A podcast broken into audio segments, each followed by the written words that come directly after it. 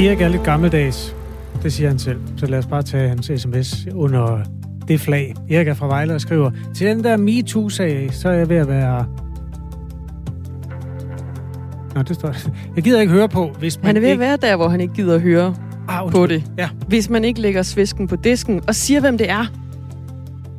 Hvis man ikke vil sige, hvem det er, kan krænkelsen ikke være helt så slem for vedkommende. Ja, jeg er nok lidt gammeldags, men kom nu frem. Stå ved det, du siger, og anklager folk for. Tak for et godt program. tak selv, Erik. Selv tak, Erik. Øhm, I så fald er du gammeldags fra de gamle dage, hvor der ikke var noget jura, der betød, at man ikke bare kunne gå ud og sige, at folk havde gjort dit og dat, uden at kunne føre bevis for det. Det er i hvert fald noget, man kan få ørerne slemt i maskinen for. Rent juridisk og formentlig også professionelt. Det kan være en af årsagerne til, at folk holder sig tilbage med at sætte navn på. Det var altså en sms på den øh, historie, vi lige talte om øh, før nyhederne, øh, hvor der er øh, nye krænkelseshistorier fra øh, Socialdemokratiet. Det er der nogle kvinder, der står frem i Berlingske og siger, nogen anonyme, nogen med navn på. Men det er altså øh, den historie, som Erik Nielsen fra Vejle han har reageret på. Den gjorde på 1424. Han har startet med R4 et mellemrum, og så øh, sin besked.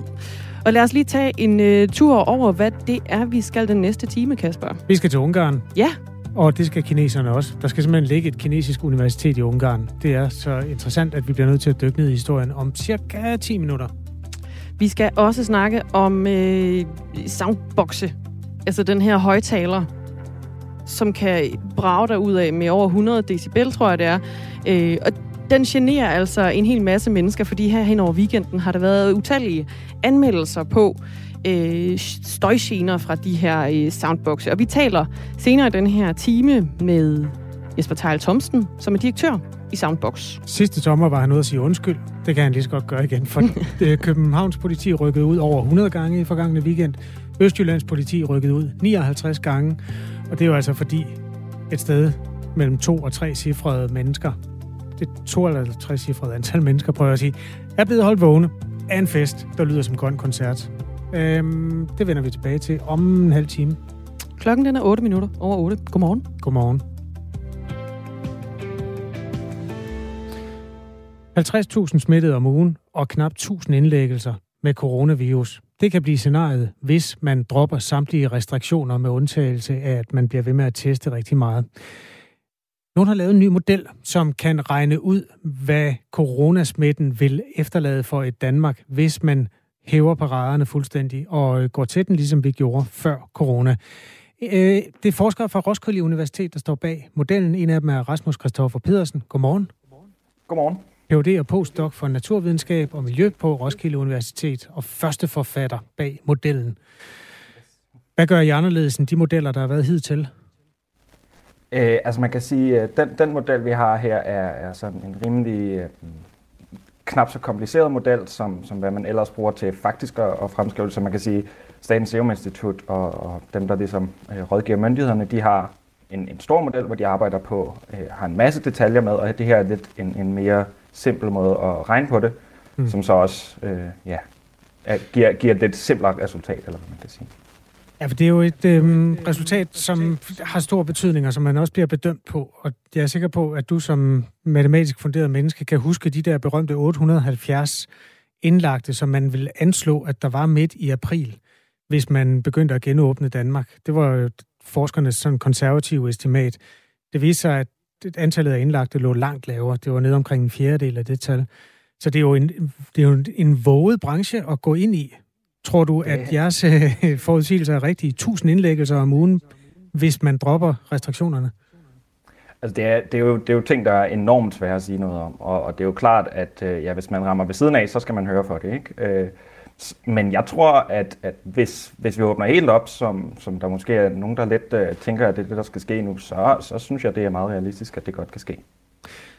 Der var, da tallene kom i går, 13, der var blevet indlagt i forhold til øh, døgnet før. Og det vil sige, at det samlede antal indlagt øh, i løbet af en uge vil nå cirka 7 gange 13, altså et eller andet sted lige under 100. Hvis man skal op på det 10-dobbelte antal indlæggelser om ugen, 1000 indlæggelser om ugen, som er også sådan et scenarie, der minder om de værste tider der i løbet af vinteren, så kræver det jo, at det hele blusser op igen. Det gjorde det jo ikke sidste sommer. Hvad får jeg til at, eller hvad får din model til at tro, at det gør det? Situationen er, at, at vi regner ligesom på, øh, ja, hvor, hvor meget stiger det nu, og hvor meget kommer vaccinerne til at gøre. Så det er det her kapløb, vi ligesom har prøvet at regne på, og som, som vi ser det, så har tallet sådan set antallet af smittet, og, og derfor også antallet, øh, måske ikke nødvendigvis antallet af indlæggelser, men i hvert fald antallet af smittet, det har sådan faktisk været, været en lille smule voksende det sidste stykke tid. Og det er det her med, at det vokser langsomt i starten, og så går det hurtigere og hurtigere. Mm. Og, og det kan godt nå op på, på nogle, nogle tal, der er næsten dobbelt så høje, som det var til jul øh, i antal af smittede, når vi rammer sådan midt juli. Øh.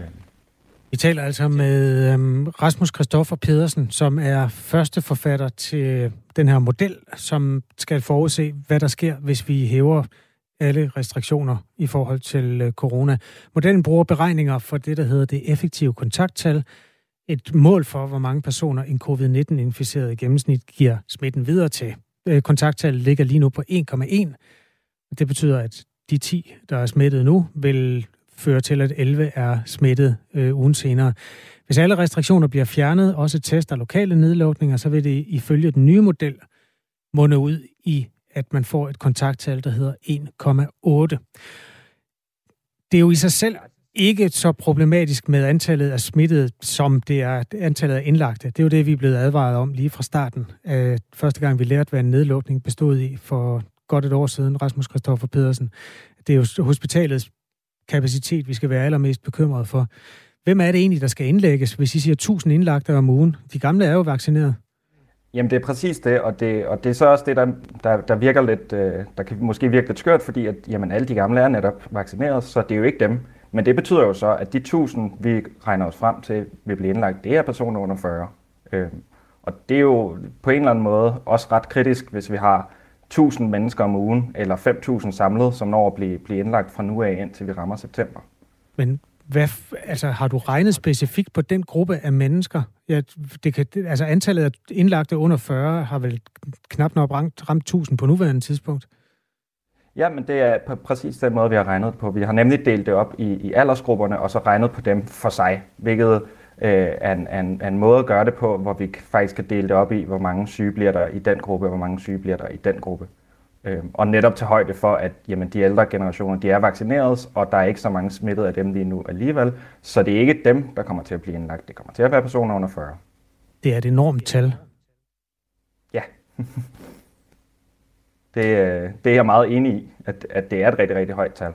Og det er selvfølgelig også øh, et spørgsmål om, vi vil, vil lade det vokse derop, men der er den her udfordring med, at når først vi ser, at tallene begynder at vokse højt op, så er det ved at blive for sent til at, at vende om. Ikke? Altså vi så, hvordan i, i december, så var tallene begyndt at stige, og pludselig var de rigtig, rigtig høje, det ramte julen. Men altså, selv under julen var der jo ikke så mange under 40, der var indlagt.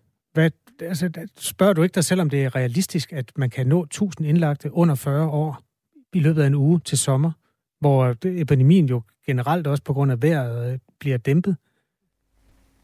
Jo, men, men det har vi sådan set uh, taget højde for i det. Så, uh, så det scenarie, som, hvor, som jeg egentlig snakker om, det er et, der hedder et kontakttal på 1,4. Uh, øhm, og det er både at tage højde for, at det er sommer, og at uh, vi, vi stadigvæk tester en hel masse. Uh, mm. hvor, hvor man kan sige, det, det, det er et spørgsmål om, ja, hvor, hvor langt ned kommer det, men det kan stadig godt nå at komme så højt op. Især fordi vi, vi har den her nye B120-variant, den, den britiske variant, som lige nu står for, for stort set alle smittetilfælde i Danmark, og den er bare øh, mere smitsom, og folk bliver mere indlagt. Det er cirka 1,5 procent af dem mellem 20 og 30, og 3 procent af dem mellem 30 og 40, som bliver indlagt. Det er altså midt i juli. Det er om fem uger, at øh, man kan ramme en form for top, hvis man hæver alle restriktioner. Det gør man jo så heller ikke. Altså alle festivalerne er for eksempel aflyst, så det er jo et tænkt scenarie, det her. Men alligevel, der får jeg lyst til at spørge dig, en ting er, at man op fra centralt hold ophæver alle restriktioner, men det betyder jo ikke, at vi tager hovederne under armen. Vi har jo allerede lært at sprede af, og vi holder jo mere afstand, end vi nogensinde har gjort før i det her land. At, er det det, I tager højde for? Øh, tager, eller har I regnet det ind, at vi stadigvæk er, at vi er blevet mere fornuftige mennesker? Eller regner I bare med, at vi er som 2019-udgaven af os selv? Altså man kan sige, så, så en, en del af formålet med, med den her øh, beregning her, det er bare sådan set at, at vise øh, forskellige scenarier. Så, så det er en artikel, som, som ligger på videnskab.dk, hvor man selv faktisk kan gå ind og sige, jamen hvis, hvis det er så højt, hvad sker der så? Hvis det er så højt, hvad sker der så? Og selv sidder, sidder og rode med tallene på den måde. Øhm, og, og, og der, er en, der er en grund til, at vi ikke bare tager det højeste scenarie og siger det farligste situation, fordi at, at det kan godt komme så højt op, men der er også sikkert også grunden til, at det er lavere, og der, så kan folk selv øh, vurdere, om det skal være lidt højere eller lidt lavere. Men, men det her 1,4 er heller ikke et scenarie, hvor vi alle sammen har hovedet under armen. Det er et scenarie, hvor vi stadigvæk tester lige så meget, som vi gør nu, og der er stadig incitament til, at folk de faktisk lader sig blive testet i form af coronapas og sådan noget. Altså det regner vi med stadig er med. Hvis så det også bliver droppet, og folk stopper med at blive testet og passer endnu mindre på, så er det, at vi kan komme op på de der meget højere tal. Når du kigger på din egen model, tænker du så, at øh, der burde fjernes flere restriktioner, eller synes du, at øh, Danmark er, som Danmark burde være lige nu? Altså, min, min, min egen holdning er, at jeg synes, vi skal vente med at åbne mere op, indtil vi ligesom har vaccineret færdigt, eller i hvert fald har givet alle første stik.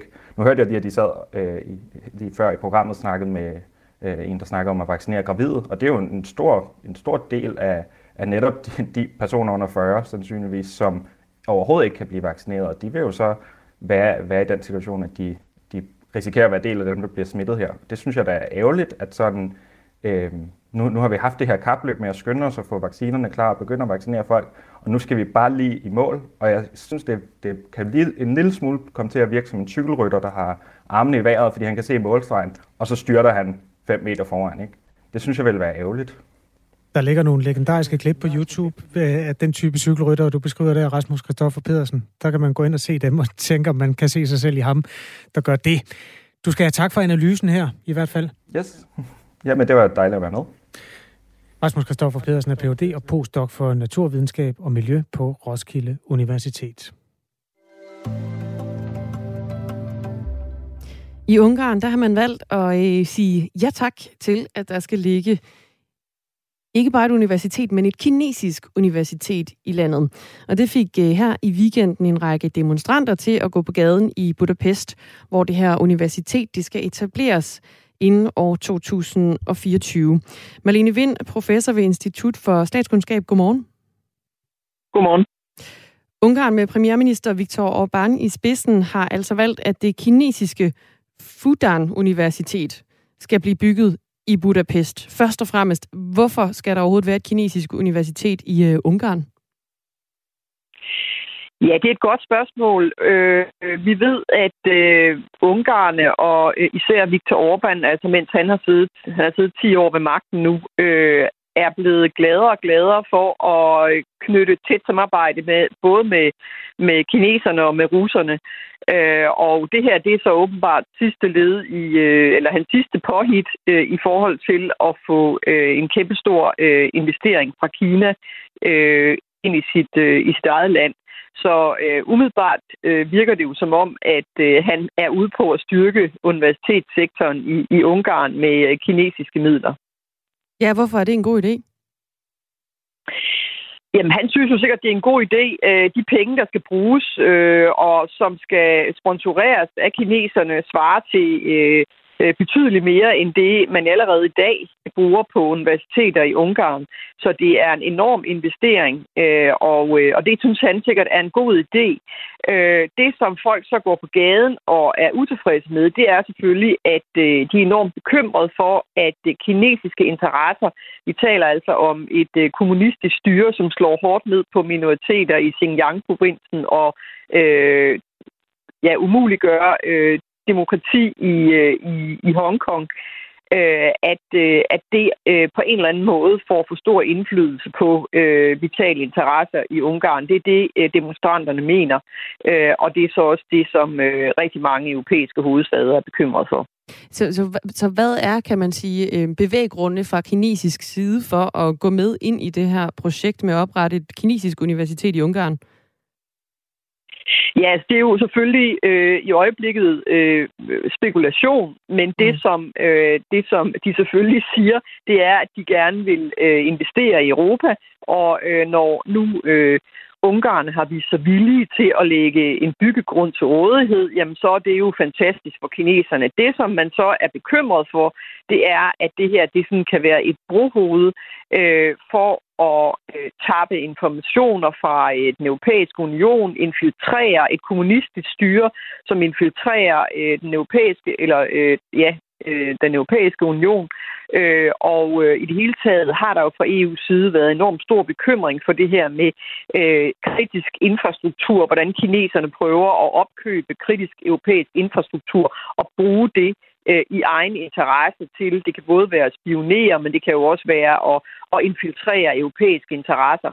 Øh, og fra EU's side er man jo bekymret for, at, øh, at der ligesom bliver et, en for tæt relation øh, Øh, mellem Ungarn og Kina. Vi så senest, at øh, EU's udenrigsminister forsøgte at fordømme øh, den brutale øh, hvad skal man sige, adfærd, som det kinesiske styre har i Hongkong over for demonstranter og andre, der kæmper for demokrati. Det kunne ikke lade sig gøre, fordi Ungarne simpelthen nedlagde veto. Så man kan sige, at hvis et land bliver meget, meget tæt knyttet til et kommunistisk regime, som øh, fører en politik, som er imod europæiske interesser, så kan det selvfølgelig ødelægge øh, EU's mulighed for overhovedet at stå samlet over for, øh, over for Kina. Så det er det, man er bekymret for, men problemet i den her sammenhæng er altså, at øh, det ikke er EU-kompetence. Altså i princippet har EU ingen kompetence til at bestemme, hvilke universiteter, der ligger rundt omkring i medlemslandene. Så lige nu, der vi, øh, følger vi det spændt, og følger også, om det her bliver gjort til et sikkerhedspolitisk problem og et udenrigspolitisk problem. Ja, fordi hvad er oddsene for, at det bliver det? Der, det lyder virkelig ikke som om, der er særlig mange, kan man sige, positive noter fra EU's side over for det her kinesiske universitet i Ungarn. Nej, og rigtig mange ungarer er også selv bekymrede over den øh, øh, Budapest, altså den øh, hovedstadens øh, borgmester øh, i Ungarn, er også øh, stærkt imod det. Han har øh, øh, sagt, at han vil opkalde øh, diverse gader i øh, Budapest øh, øh, efter menneskerettighedsforkæmper i Kina, og det er selvfølgelig enormt provokerende over for kineserne. Så der er bekymring i EU, der er bekymring i, i, i, øh, i blandt aktivister i Ungarn øh, og oppositionspolitikere. Øh, men spørgsmålet er øh, her nu, om EU reelt kan gøre noget ved sagen, fordi det er som sagt øh, et universitet, og det blander EU sig normalt ikke i. Øh, men, men vi er jo nødt til at afvente og se, om det her bliver fortolket øh, af EU's udenrigsminister øh, og ledere, europæiske ledere, som i virkeligheden et andet problem, nemlig et sikkerhedspolitisk problem. Og det ved vi ikke endnu, så det er, er det, vi må se øh, her de kommende øh, uger og måneder, om man vil opfatte det sådan. Det er blandt andet Befri Hongkong-vej, de her navne, du, øh, du henviste til. Befri, Befri Hongkong-vej er der en, der skal hedde De uigurske martyrs vej og Dalai Lama-vej. Det er altså nogle af de navne, som øh, ja. nogle nyopkaldte gader i det her område, hvor universitetet efter planen skal stå færdigt, øh, de, de skal hedde, hvis det i hvert fald står til borgmesteren i, øh, i Budapest. Hvor i ligger, øh, hvornår ved vi mere om, hvor stort et problem det her kan blive sikkerhedspolitisk, Marlene Vind? Jamen, øh, det ved vi ikke øh, øh, endnu, og, og jeg tror, det er svært at sige, hvornår og om det her det, det udvikler sig til et sikkerhedspolitisk problem, fordi øh, øh det her universitet skal jo potentielt allerede stå færdigt øh, i, i, i 24. Det er i hvert fald det, der ligger i planerne. Øh, så, øh, så vi bliver nødt til at følge, at følge med øh, i, øh, hvordan det her det bliver fortolket rundt omkring i de europæiske hovedsteder, øh, og om det bliver gjort til et sikkerhedspolitisk problem. Øh, vi ved, at den amerikanske præsident meget snart kommer til topmøde i Europa, og han har sagt, at det her det er et demokratitopmøde, og det handler om, at nu skal demokratier i, i, i både Europa og USA øh, på global plan stå sammen imod øh, øh, den, diktatur og, og de lande, som, som øh, ønsker at gå i en anden retning. Øh, og der kunne man godt forestille sig, at det her emne også vil komme op på, øh, på det topmøde. Du siger altså, at EU ikke rigtig har nogen mulighed for lige nu at gå ind og øh, være medbestemmende, kan man sige, på, om det her kinesiske universitet skal, skal ligge i Ungarn og rent faktisk stå færdigt i 2024. Men man har da også tidligere set eksempler på, at man går ind og laver lovgivningen om, så man rent faktisk har få noget bestemmelse. Kan EU ikke vælge at, at på en eller anden måde komme ind og, og forbyde det her byggeri, når nu øh, tonerne over for det er så, øh, så grælde, kan man sige? Altså umiddelbart er det svært, øh, fordi EU ikke har kompetence til at bestemme, hvilke universiteter, der skal ligge i medlemslandene.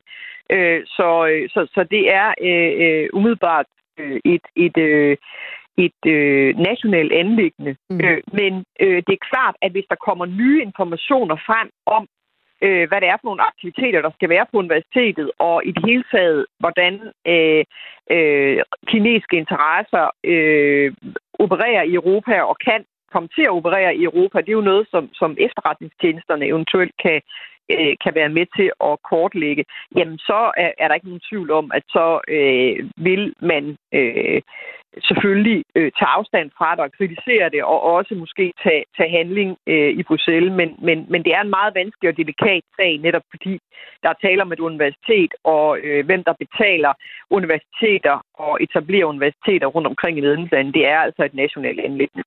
Ja, lige den her sag, der er det altså Kina, der kommer til at betale for et universitet i øh, Ungarn. Malene Vind, tak fordi du var med.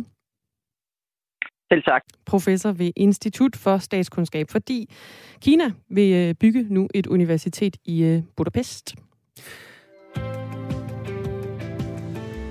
Godmorgen og velkommen til Radio 4, hvor klokken er 4 minutter i halv ni. Du er, hvis du lige er tækket ind, gået glip af et interview om en ny beregningsmodel, der forudser, at øh, selv hvis man sætter et sådan lidt konservativt vy på tingene, så vil antallet af yngre indlagte eksploderer, hvis man hæver alle restriktioner i forhold til corona.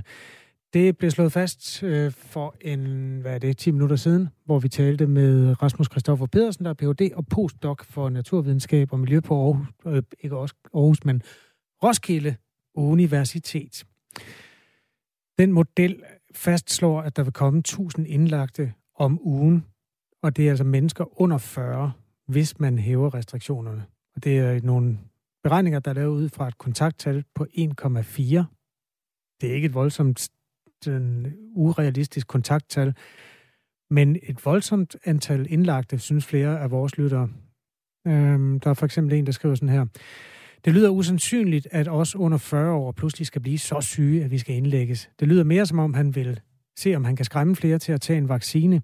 Held og lykke til ham. Det virker heldigvis ikke på os alle. En rigtig god dag til jer, skriver en lytter. Jeg har fundet de sådan, historiske data på feltet her, Dagmar. Øhm, ja. Hvor mange har under, altså været under 40 år og indlagt, mens de har haft en positiv coronatest. Tallet er 2.287. Ud af? Har vi det også? 2.287 indlagte under 40, fordi de har haft coronavirus. Ja, og det er så et, altså i det forgangne, så bliver det et år og to måneder. Mm. Sandsynligheden for, at der om fem uger kommer 1000 mere om ugen. Det, altså ja. I den aldersgruppe.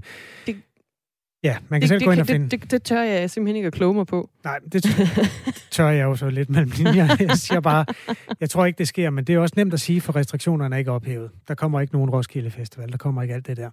Lars Madsen, han skriver, var der nogen, der sagde 1 kryds 2? Kenneth Fischer skriver, modeller fra forskere, de har indtil nu også været spot on. Ironi kan forekomme. De har åbnet alt i Texas, og der er intet sket. Ja, man kan selv gå ind på Statens Serum Institut og finde øh, data, eller man kan gå på videnskab.dk og se modellen, som Rasmus Kristoffer Pedersen og hans kolleger har offentliggjort derinde. Og du kan også gøre som øh, enten Lars eller Kenneth øh, og andre gode lyttere og skrive en sms herind. Det gør du på 1424. Du starter med R4, et mellemrum, og så din besked. Om et minuts penge, så giver vi øh, mikrofonen videre til Anne Philipsen, som er nyhedsvært her til morgen. Og på den anden side, når hun har øh, givet dig fire minutters nyheder, så skal vi snakke om, at der i stort set alle landets politikredse, herunder de lyse netter i weekenden, har været en, øh, en hel del anmeldelser af sommerfester, kan vi vist godt kalde dem. Der har i hvert fald været gang i øh, soundboxene ude i det ganske danske land, og det har altså øh, fået folk til at ringe til politiet. Og det betyder, at de rykkede ud, blandt andet i København, 100 gange og i Østjylland 59 gange. Fordi der måske bliver spillet en lille smule for højt med de her øh, Der bliver spillet sindssygt højt på de der, og de kan spille så højt, så det lyder som om, du sidder inde i maskinrummet på en flyvemaskine. Øh, og det er ikke engang løgn. Det er målt til at være cirka det samme. Så det er ikke så underligt. Skriv lige ind til os, hvis du har hørt soundboxer i nattelivet her de, de sidste par dage. Skriv på 1424, start med R4 og et mellemrum. Så kan vi lige tage den med direktøren for Soundbox her bagefter. Ja, klokken den er halv ni.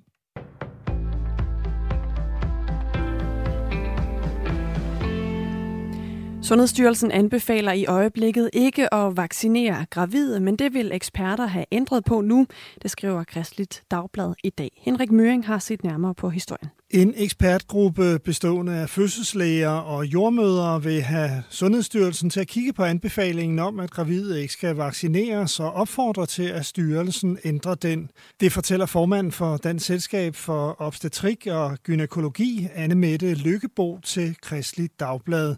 Vi ved, at det indebærer risici at få covid, mens man er gravid. Derfor er vi i ekspertgruppen lige nu i dialog med Sundhedsstyrelsen i forhold til, om anbefalingerne skal ændres, siger hun. Lægerne og jordmøderne bygger deres appel på flere studier fra udlandet. De har vist, at gravide ikke får flere komplikationer eller bivirkninger af vaccinerne end den almindelige befolkning. Sundhedsstyrelsen henholder sig dog forløbig til, at vaccinerne ikke er godkendt til gravide og ammende, da de ikke indgik i godkendelsesstudierne. Og det fortalte Henrik Myring her. Thank you. Et flertal udenom regeringen vil nu have ændret reglerne for, hvornår topembedsmændenes mailbokse bliver slettet. Det sker efter, at DR har afsløret, at en række topembedsmænd har fået slettet deres mails automatisk. Og det betyder, at Instrukskommissionen ikke har kunne undersøge mailboksene hos topembedsmænd i Udlændingestyrelsen og i Udlændinge- og Integrationsministeriet. Kommissionen skulle afdække den ulovlige adskillelse af mindreårige asylpar, der foregik under tidligere minister Inger Støjberg. Og det er problematisk, at e-mails i sådan en sag og lignende sager forsvinder, mener et bredt politisk flertal. Og derfor så vil Radikale Venstre, SF, Dansk Folkeparti, Enhedslisten og Venstre nu have, at reglerne bliver ændret, så der går mindst fem år, før man får slettet e-mails hos embedsmænd. SF's retsordfører Karina Lorentzen mener nemlig, at der bør være klare regler på området. Som jeg kan forstå det, så er der øh, forskellige tilgange fra ministerie til ministerie i dag. Og det duer ikke. Jeg synes som minimum, at de skal følge forældelsesfristen for ministeransvarlighedsloven, øh, fordi at det, det er jo der, hvor det kan øh, ende i en kommission eller en undersøgelse eller lignende. Justitsminister Nick Hækkerup vil nu tage en dialog med partierne om sagen her. Fra i dag kan vaccinerede turister fra hele verden få lov til at rejse ind i Spanien igen. Det sker for at sætte gang i den spanske turismesektor, der har været hårdt ramt af af pandemien, hedder det. Europæere, som ikke er vaccineret, har indtil nu kun kunne rejse ind i Spanien med en negativ PCR-test, men fra i dag, der gælder det også med den hurtigere lyntest. Herhjemme der anbefaler Udenrigsministeriet generelt, at man undlader ikke nødvendige rejser til øh, Spanien. Der er dog undtagelser for bestemte regioner i landet. Tysklands konservative parti CDU bliver med omkring 37 procent af stemmerne det største ved delstatsvalget i Sachsen-Anhalt. Det skriver det tyske nyhedsbyrå DPA. Valgets nummer to er ifølge målingerne Alternative für Deutschland, der står til 20,8 procent af stemmerne. Uddannelsesgabet mellem indvandrere og efterkommere og personer med dansk oprindelse er blevet mindre i løbet af de seneste 10 år. Det viser nye tal fra Udlændinge- og Integrationsministeriets integrationsbarometer, det skriver politikken. Hvis man ser på tallene for de 20-24-årige kvindelige efterkommere og indvandrere fra det, der hedder MENAP-landene, så gennemførte 72 procent en ungdoms- eller videregående uddannelse sidste år. Det tal var 58 procent i 2010. MENAP-landene dækker over en række lande i og omkring Mellemøsten og Nordafrika og Tyrkiet. En vejrudsigt, der byder på øh, sol det meste af dagen, hvor der også kan komme øh, spredte byer rundt omkring i landet og 18-23 graders varme.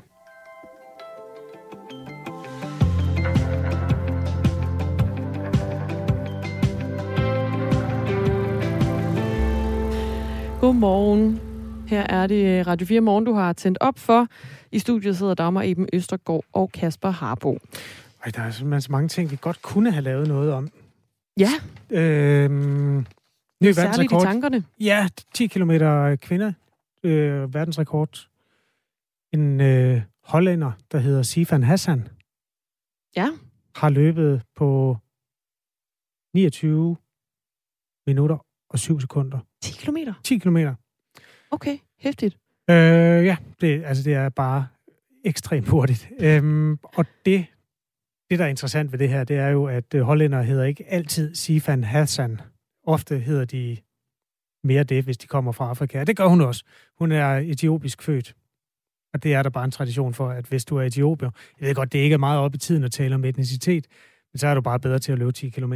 Den tidligere indehaver af verdensrekorden var også etioper. Oh. Hvad hedder den tidligere verdensrekord? Den hed 2917. Øh, og det er faktisk meget befriende i en tid, hvor man måler 100 dele på alting. At man banker 11 sekunder af verdensrekorden. ja, det er godt arbejde, må man sige. Ja, det, jeg er bare fuldstændig forelsket i de der øhm, mennesker, der løber langt. Det er, jamen, fordi de æder sig selv. En ting er, at sprinterne gør det i 11 sekunder. Der er mm. ingen tvivl om, det gør også ondt. Men øhm, det der med at løbe i smerte i, i det her tilfælde 29 minutter. Hvor benene de syrer, og hele kroppen siger nej.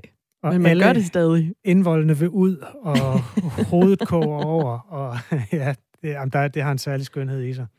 Hvad er din 10 km tid? Og det, det, altså i hvert fald ikke 29 minutter.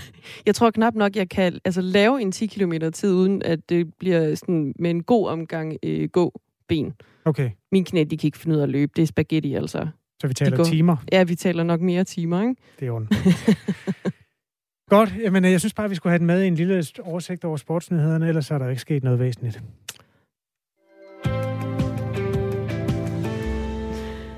I stort set alle landets politikredse, der har sommervarmen, og de her øh, lysenetter kunne mærkes i weekenden, fordi de er altså rykket ud øh, til en hel del fester i politikredsene, og så lige bedt dem om at skrue lidt ned. Måske også lidt mere end bare lidt ned. Øh, I København der rykkede politiet ud 100 gange, og i Østjyllands politikreds der rykkede man ud 59 gange. Og der har altså været flere beretninger om, at øh, problemet det skyldes øh, soundbox-højtalere, som kan spille helt op til 126 decibel.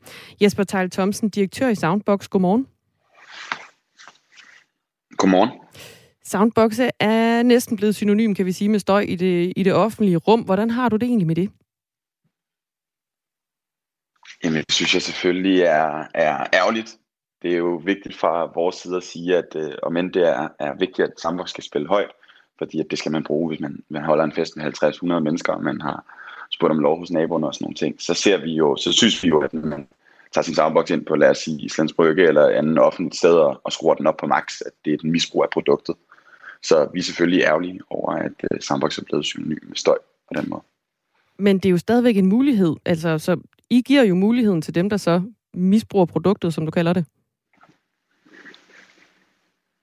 Det er helt rigtigt. Det er helt rigtigt. Der er en mulighed med produktet, men i sidste ende, så er det, øh, er det vigtigt, at samvoksen kan spille højt, ligesom at en bil skal kunne køre 110 km i timen, det skal man kunne gøre på motorvejen, så betyder det ikke, at, at man skal køre 110 km i timen inde i øh, byen, og ligesom, man, ligesom der med bilerne, skal man ikke spille på max på sin soundbox inde midt i byen eller nær naboer. Soundboxe de er blevet solgt siden år 2015, og der er solgt ca. 40.000 af dem i Danmark. Og de kan spille op til 126 decibel. Høreforeningen de anbefaler, at øh, man ved støj på 85 decibel eller mere skal bruge høreværn for at beskytte sin hørelse. Er det nødvendigt, at de her højtalere de kan spille så højt, Jesper Tejl Thomsen? Det, der er vigtigt at sige for det første, når man sammenligner decibelmålinger på den måde, det er, at der er flere forskellige måder at måle decibel på. Øhm, så de to tal, som du sammenligner her, er, er ikke øh, sammenlignelige. Mm. Øhm, men ja, det er nødvendigt at kunne spille så højt. Øhm, hvis det er, at, at du nogensinde har været til en fest med, lad os sige, 50 eller 100 mennesker, og I gerne vil spille op til dans og fest, så har du brug for en volumen, som det som soundboxen leverer. Og de højtaler, der også typisk er til koncerter og på natklubber og sådan nogle ting, de spiller væsentligt højere, end en soundbox gør. Hvad med, skriver en lytter, at indføre vanvidsfest. Hvis lydtrykket er over 90 decibel, så inddrages soundboxen. Det er fra første overtrædelse. Det er Torben fra Skive, der prøver at brainstorme og bidrage konstruktivt. Jeg tror for det første er det igen vigtigt at kigge, kigge på de her decibelskalaer og, og huske, at det sådan er svært at, at sætte det op på den måde. Hvis jeg klapper, så laver jeg i virkeligheden typisk en lyd på mellem 95 og 100 decibel i det øjeblik. Så de, 5, de 95 decibel er ikke lige frem så højt det, som jeg vil sige, det er jo, at, at vi hos Sandbox faktisk bakker op om den regulering, som der jo også er ved at komme lidt mere Vi ser blandt andet, at i Nørrebroparken, i Fælledparken øh, i København, at man nu har sagt, at man ikke må spille soundbox efter klokken 20 på hverdag og klokken 22 på, øh, i weekendaftener. Men det, der er rigtig vigtigt, det er, at, at, vi i fællesskab erkender, at hensynsflød, lyshed og manglende respekt ikke er det primære problem. Det, der skal mangler plads til, det er, at der mangler plads til, at ungdommen kan være unge i byen og også på landet, uden at genere. Og der har vi brug for både, at, at, at kommunerne går ind og, og, og anviser nogle steder, hvor de unge kan holde fest uden at genere, men også at, at vi kigger på, at vi kan få åbnet nattelivet igen mm. hurtigt, for det er selvfølgelig især, når diskoteker og bare er lukket, at, at festen søger udenfor. Det er en god lang ønskeseddel, du har der. Jeg bliver nødt til at sige til dig, at Soundbox var også et problem, før tingene var lukket ned. Jesper Tejl Thomsen, øh, hvis du gerne vil bidrage konstruktivt, så kunne du give et lille tip til, hvordan man kan sætte en soundbox ud af spillet. Altså selvfølgelig kan man tage en økse og smadre den. Er der en eller anden nem måde, hvis du kommer hen til en soundbox, hvor du kan gøre den ukampdygtig? For mig at se, så tror jeg i virkeligheden, at hvis man kommer hen til en soundbox, så synes jeg, man skal, som spiller for højt, så vil jeg foreslå, at man prøver at tage en dialog med ejeren.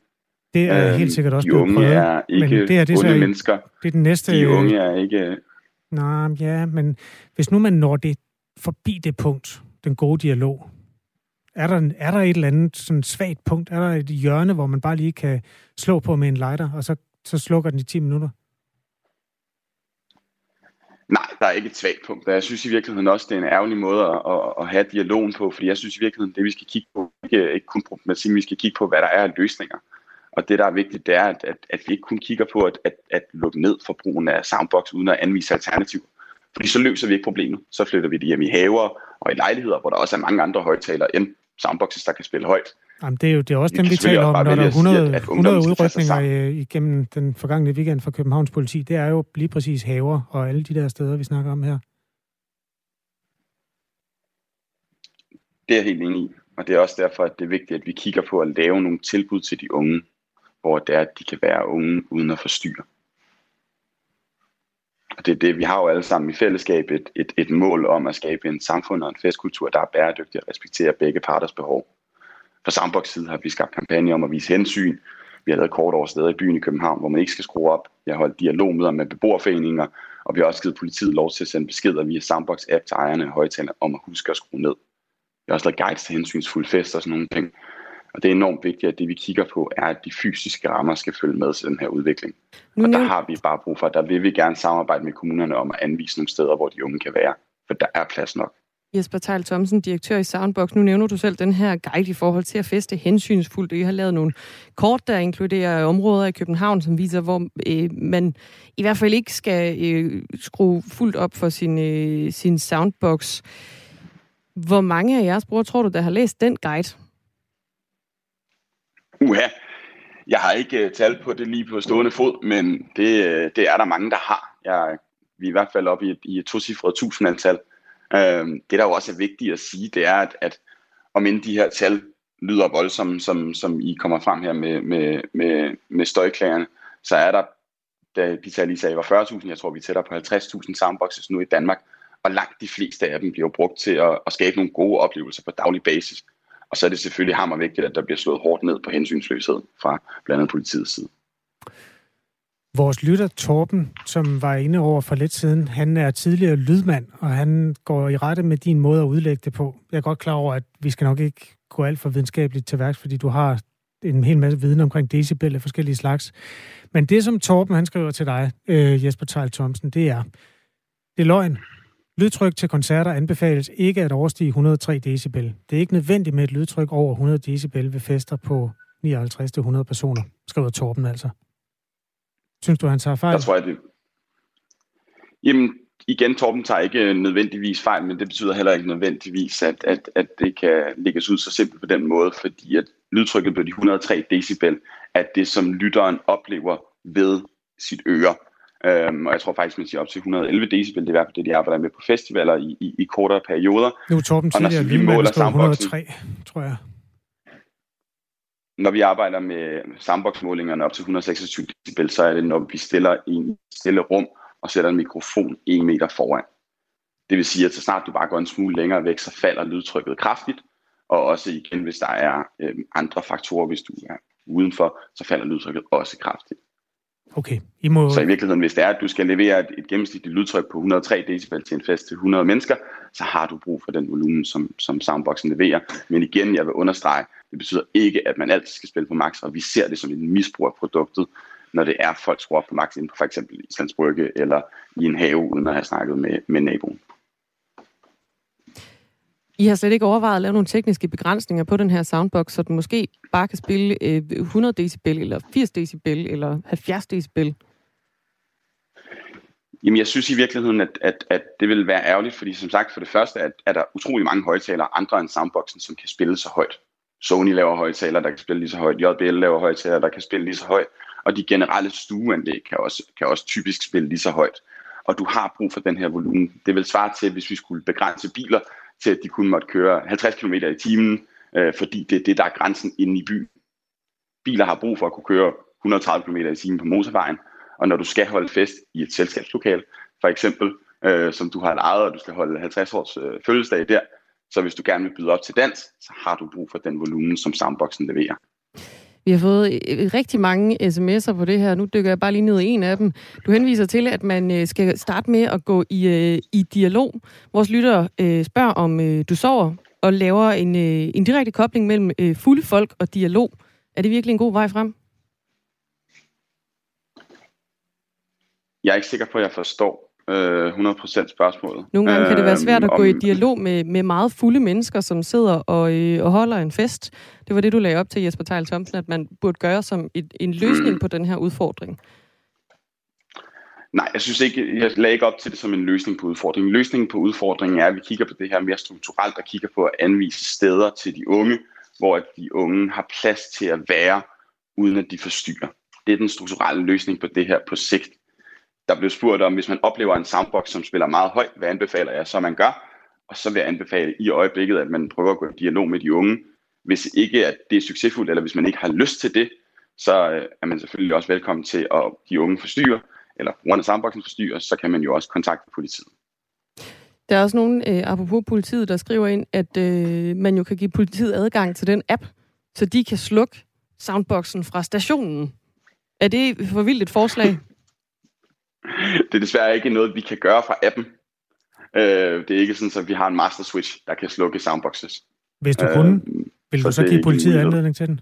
Eller adgang til den? Det synes jeg er et, et, et teoretisk spørgsmål. Jeg er meget villig til at kigge på, hvordan vi kan samarbejde bedre med politiet om at finde, finde løsninger på det her. Det vil vi også gerne. Vi samarbejdede med Rigspolitiet sidste sommer, og, og hvis der er nogen fra politiets side, der sidder og lytter med til det her, der har gode idéer, så er de meget velkommen til at kontakte mig og så tager jeg gerne en, et møde og en kop kaffe, om Dermed hvad vi kan finde en, øh, løsninger. opfordring, Jesper Tejl Thomsen, til noget politi, hvis du altså sidder og lytter med, så kan man tage fat i Jesper Tejl Thomsen. Tak fordi du var med. Tak fordi jeg måtte være med.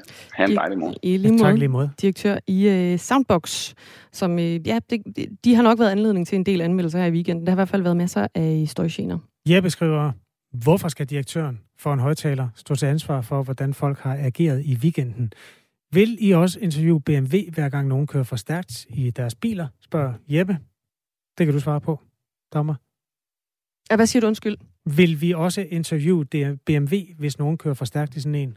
Ej, så vil vi jo gerne interviewe den person, der kører for stærkt. Ja, det kan du have ret i. Det burde måske også være den vej, vi gik ned af med man de kunne her. jo sagtens også ringe til de, altså BMW og sige, hvorfor kan man overhovedet køre så stærkt? Ja, det har vi ligesom bare vendet os til. Det kan man med BMW. det er jo det der med, hvis man skal ned på den tyske autobahn, ikke? Laver I også interview med bil- og motorcykelproducenter om, hvorfor deres produkter kan køre plus 200, spørger Steffen. Det gør vi faktisk ikke. Men det kunne da være, at vi skulle til at gøre det. Altså det, der er... Jamen, der er nogle overlap. Man bliver lidt, nogle gange sådan lidt rundtosset, når man får den der, men det er jo det samme som at, og så er det bare aldrig en skid det samme som at. Øh, det er det, der sker med bilerne og, i øjeblikket. Og jeg, jeg har ikke de skarpe modargumenter til det, vi hørte mm. fra mhm. direktøren for Soundbox. Men det er en udmærket diskussion, det her. Ja. Absolut. Og lad den bare gløde videre, hvis du har erfaringer med det. Og særligt, hvis du har en soundbox og har lyst til at tage en snak med os, så skriv lige ind, så kan det være, at vi kan tage den i morgen.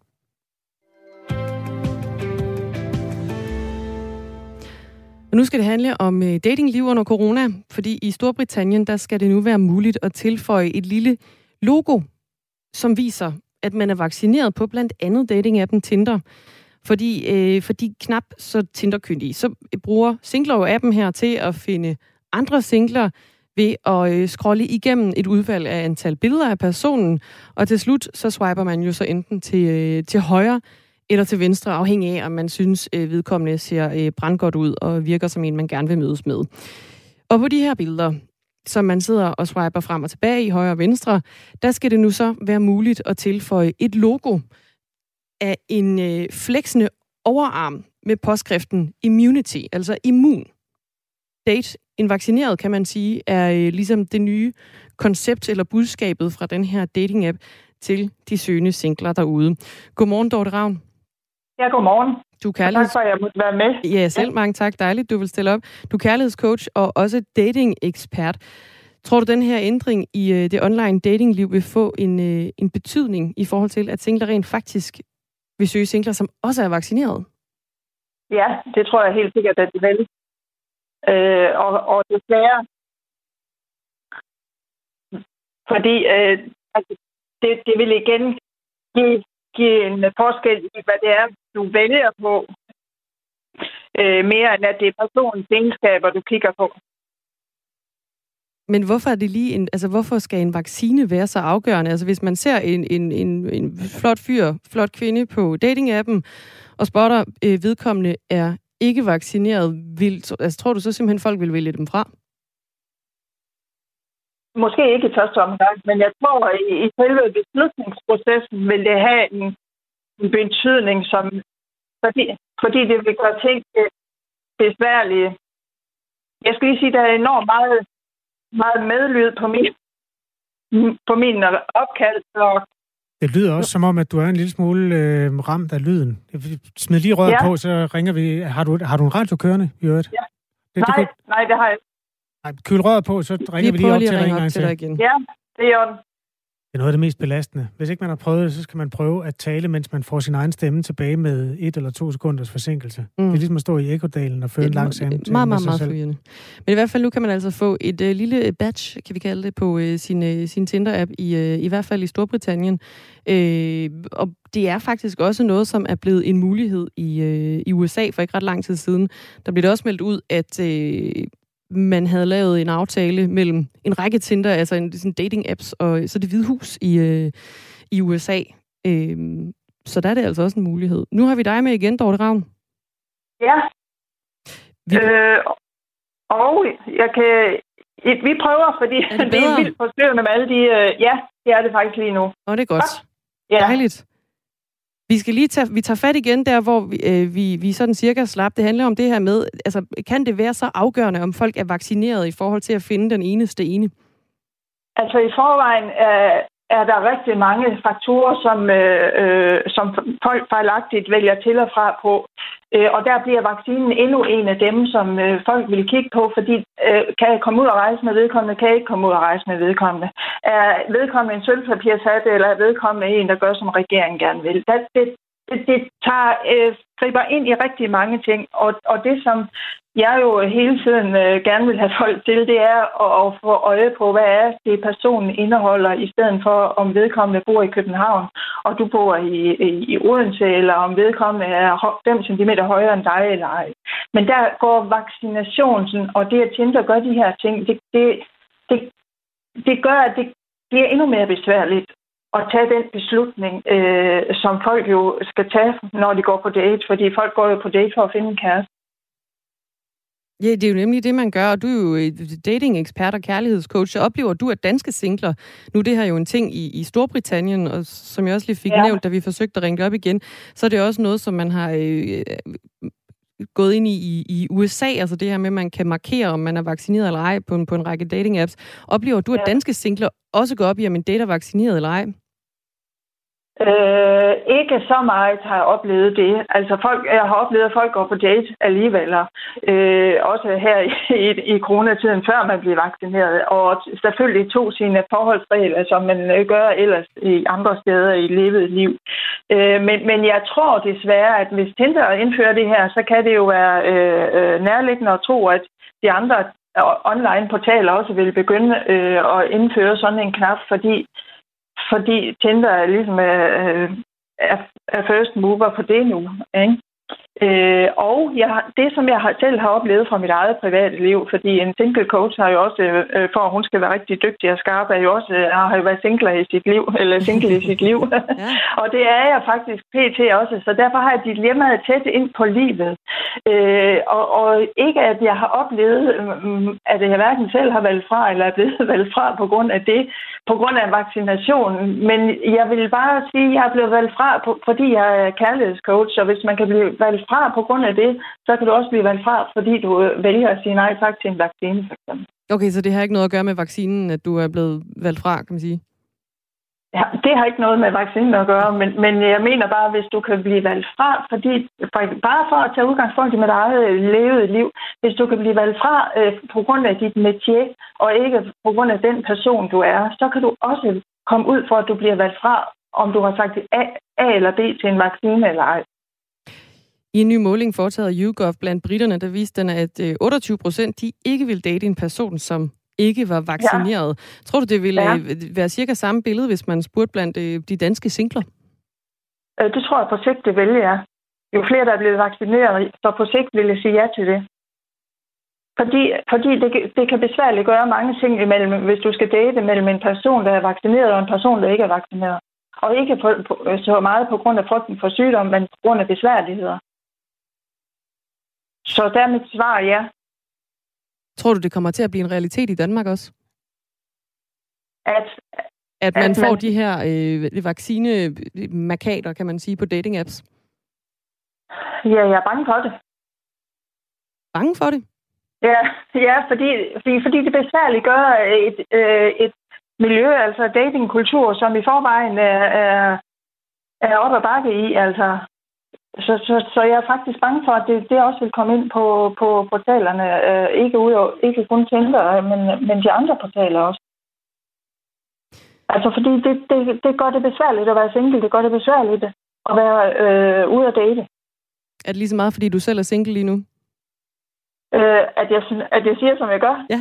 Nej, nej, nej. Det er på grund af hele mit... Øh, altså, det er jo det felt, jeg arbejder med og har gjort flere år. Mm. Ikke? Ja. Dorte Ravn, tusind tak, fordi du var med. Det er selv tak. Kærlighedscoach og dating-ekspert om øh, de, de her nye badges, kan vi kalde det, små markader, man kan få på sin øh, dating-app, for at vise, at man øh, bakker op om vaccinen, eller at man er, for eksempel er vaccineret. Vi kan lige nå at runde en af morgens store historier. Inden længe håber det danske firma Bioporto at komme med et bud på en corona spyttest som folk selv kan bruge derhjemme, eller på arbejdspladsen, eller i skole. Et negativt svar giver et coronapas. Man arbejder lige nu på at få lavet de sidste undersøgelser og test af denne her test, før den kan komme på markedet. Den er af nogle politikere og eksperter blevet kaldt en game changer og et vigtigt våben for at kunne drive samfundet videre. Andre eksperter, såsom Niels Højby, der er professor i klinisk mikrobiologi og overlæge på Rigshospitalet, ser nogle klare mangler, hvis vi skal til at teste os selv. Der er problemer med det. For det første, så skal man jo altså udføre det korrekt, og så ved vi godt, når der er så lidt corona, så er mindst halvdelen af de positive, de er falsk positive, og tilsvarende altså med de negative. Det er den ene ting. Den anden ting er, at så skal man altså øh, gøre det rigtigt, hvis den er positiv. Det vil altså sige, at man skal isolere sig, og man skal finde ud af, hvem man har været sammen med. Og de skal jo altså også isolere sig, og, og så skal de øh, testes et par gange, før de kan komme fri igen. Så, man, så det har nogle konsekvenser, og så skal man være ærlig siger Niels Højby, og fremhæver den seneste historie om en gruppe, gruppe gymnasieelever, der er snydt med coronapas. Der er jo nogen, der snyder. Så vi de her gymnasieelever, ikke? og de tænker sig ikke rigtig om. Øh, jeg mener, de gymnasieelever, de løber altså ind i, at de får en straf, ikke? Øh, og de løber ind i, at det er en dobbeltstraf, fordi det er corona, man er snydt med. Ikke?